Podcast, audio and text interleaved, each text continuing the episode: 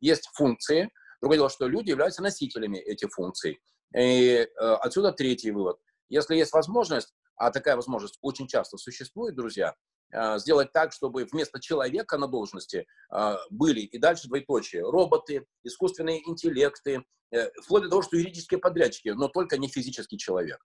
А, потому что юридический, ой, простите, физик – это всегда настроение, это всегда поиск, где на 500 рублей больше заплатят, это всегда э, вот эти вот колебания, это хочу, то не хочу, почему-то вдруг желание, чтобы ему платили в два раза больше и так далее.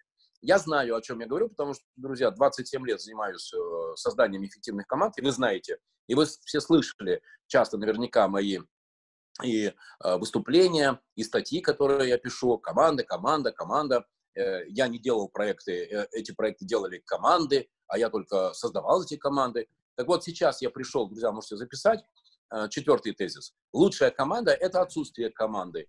Лучшая команда – это отсутствие команды. И у меня нет никаких проблем с людьми, я к ним хорошо отношусь, я их очень люблю, они прям чудесные и замечательные. Просто сейчас уже пришло вам время выбирать, вы хотите создавать богадельни, детские садики, вот это пляски танцевать э, вокруг своих э, чудесных команд, или вы должны вспомнить о том, что, э, помните, да, у кого устав ООО, на второй странице что написано? Цель создания э, общества – извлечение прибыли. Так вот, если вы создали для извлечения прибыли, то давайте извлекать прибыль, а не играть в бессмысленные пляски вокруг команды. Я знаю, о чем я говорю, потому что у каждого из вас, друзья, есть пример, когда 27 декабря на новогодней вечеринке вам сотрудник облизывает уши, какой вы чудесный работодатель, и как он счастлив в вашей компании работает. А 11 января он вам пишет заявление на увольнение, потому что он где-то нашел на 500 рублей больше или на 500 метров ближе к дому. Поэтому это не про хорошо или плохо, это не про раздражение или не любовь. Нет. Это просто про то, что наконец пришло время тотальной цифровизации, и сотрудники это вот, да, это вот такой же способ э, оценки их эффективности через цифры. И отсюда пятый. Что измеряем, тем управляем. А если это невозможно измерить, то мы этим м, управлять не можем. И нам будут продавать, э, что они хорошие, читают Достоевского в оригинале, поэтому им надо платить 25-го, 10-го исправно цифры. Откуда вы эти деньги будете брать? Да им ехала болела. Вот. Поэтому, друзья, всех оцифровать. И отсюда следующий э, посыл. 3,790. Три человека из ста это, э, это люди с предпринимательским мышлением. Э, это не только предприниматели, бизнесмены, но это даже наемные сотрудники, которые не просто к вам приходят, э, но это люди, которые приходят и с решением этой бизнес-задачи, и с обоснованием ресурса. Таких мало, три человека из ста, вот, но такие люди есть. И вот вам, пожалуйста, маленький тест. Распечатайте фото вашей компании, и красным, зеленым, красным, зеленым, красным, зеленым отметьте. Э, красным отметьте тех, кто регулярно трогает вас, ваш мозг э, объяснениями, почему невозможно эту задачу выполнить. А зеленым тем, тех людей, которые, если приходят с бизнес-задачей, то сразу с решением и даже с ресурсом, запросом на ресурс на решение этой бизнес-задачи. Вот красно-зеленое, красно-зеленое, красно-зеленое. Вот сделайте маленькое упражнение. И дальше прикольная вещь, друзья. Э, эти красные люди, они не из воздуха появились, это вы сами их пустили в вашу компанию. Просто пришло уже, наверное, время э, очень точного понимания, что красным людям, ну, нечего делать в вашей компании. Поэтому, друзья, первый шаг, который надо сделать, это сделать вот этот аудит на красных и зеленых людей. А дальше мы начинаем смотреть. Три человека из ста – это люди с предпринимательским мышлением, это те самые бирюзовые люди. И меня часто спрашивают, Владимир, а как сделать бирюзовую компанию? И знаете что? Бирюзовые компании в природе существуют бирюзовые компании в природе бывают. Это те компании, в которых работают только люди, которые занимаются не уничтожением вашего мозга отмазками, почему невозможно было выполнить задачу, а которые взаимодействуют и решают задачи. Только ну, таких процентов 10 из общего числа сотрудников, вообще находящихся на рынке. Поэтому три человека из ста поддержки – это люди, которые способны каждый день исполнять процедуры, регламенты, бизнес-процессы. А 90 – это исполнители, и, друзья, не питайте никаких иллюзий. Исполнители и лояльность компании – это вещи несовместимые. Это, ну, как молоко, лимонный сок. Единственный способ получить вот исполнительского, линейного уровня эффективность – это прописать процессы и автоматизировать контроль исполнения этих самых процессов. А, кому не нравится то, что я говорю, добро пожаловать в Макдональдс, добро пожаловать в KFC, в Додо Пицца и прочие Старбаксы. Или посмотрите фильм, друзья, а, два фильма посмотрите. «Основатель», это 18 года фильм, очень крутой и полезный фильм. И э, «Человек, который изменил все». Очень тоже классный и полезный фильм. Вот два фильма. Кстати, наверняка кто-то из вас смотрел. Думаю, что вы подтвердите, что это фильмы, которые очень точно показывают, что такое цифровизация и что такое управление по а, процессам. Так, с этим разобрались. Дальше. Э, есть CRM, есть бизнес, нет CRM, нет бизнеса. Смысл, друзья, не в том, что я сейчас вам буду втирать про то, что вы и так знаете. А, я не буду там топить ни за AMA, ни за Bittrex, ни за SAP, ни, ни за что.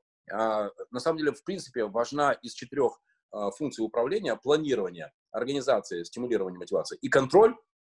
Контроль. Я хочу про контроль, потому что ведь мы все чего хотим? Мы хотим, чтобы мы дали приказ, дали указание, а дальше оно исполнилось. Знаете что, э, мой любимый пример. После улыбки радуги, после 10 на Новочеркасской, когда инвентаризация показала минус 470 тысяч рублей, но я понял одну простую вещь, что это, если у тебя воруют, а, кстати, тогда выяснилось, что не воруют, это ты им даешь возможность воровать.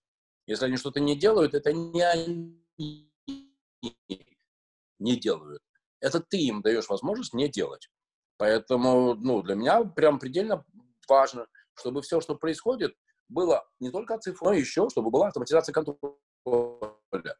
Чтобы я не был вот этим сторуким, стоногим шивой, знаешь, который этого пнул, тому сказал, этому позвонил, этому написал, ла-ла-ла, этого простимулировал. Это безумие, ну, это катастрофа. Я не хочу целый день заниматься вот этими вот пинаниями, это катастрофа. Я хочу, чтобы действительно люди очень точно понимали, что каждый из них прописан Э, в CRM-системе или в Таскере, например, в Trello. И все, и, пожалуйста, я вечером хочу видеть, кто что сделал. И хочу работать только с таким, того, чтобы отсеивать тех людей, которые сгрызают и уничтожают вашу эффективность. И чтобы с вами остались только те люди, которые про эффективность.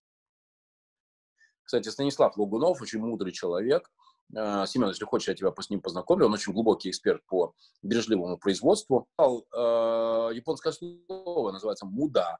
Знаете, что такое, друзья? Муда. Муда – это японское слово, которое обозначает бессмысленное сжигание ресурсов. Теперь, кстати, понятно, откуда появилась мудак и мудистика. Вот от слова муда. Это реальный японский термин. Так вот, хочу, чтобы в вашем бизнесе не осталось людей, которые сжигают ваши ресурсы, в твердой убежденности в том, что да ну фигня, у каждого из вас там бесконечный поток пятитысячных купюр, и, а вы на самом деле, ну там, вполне себе продаете свою машину или любимый э, фотоаппарат, э, который вам на день рождения подарили, потому что у вас нет денег, за что заплатить аренду. Вот. И очень важно, чтобы эти люди очень точно понимали, на каком свете компания находится. И для этого есть очень хороший, повесил такой, такой монитор, и каждое утро, когда сотрудники приходили на работу, они видели на этом мониторе четыре цифры. План, факт, оборот, план, факт, валовая маржа, план, факт или там процент невыполненных поездок. Вот уже по этим четырем цифрам можно было понять, а, можно было понять, какие, на каком свете мы находимся финансового здоровья компании. А дальше каскад вот этих показателей каждой функции. Друзья, Артем, будьте добры, выключите микрофон. Да, замечательно, спасибо. Так вот, а дальше начинается каскад э, показателей от верхнего уровня до вот этой самой уборщицы. Следующее, э, это уже шестое или седьмое, да, получается. Соответственно, привязываем э, деньги, заработок наших сотрудников вот этим цифровым показателям. И вот здесь, друзья, в этот момент начинается волшебство, начинаются чудеса. Вы не представляете, какие чудеса начинаются. Потому что либо они в этот момент спохватываются и начинают работать, потому что они вдруг понимают, что если они не заработают, то денег из космоса не будет, или из ваших широких штанин, и либо они начинают работать, либо они начинают вам рассказывать о том, почему невозможно, ла-ла-ла, кризис и прочее.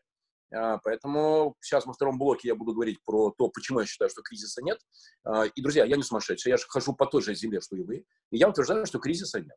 А, да, есть э, соответствующая экономическая ситуация, но кризиса нет. Есть просто наше либо умение, либо неумение, желание, либо нежелание меняться. Но, опять же, об этом я во втором блоке. Возвращаемся к глубоко уважаемым нашим сотрудникам. Значит, соответственно, всех привязываем э, в переменных частях.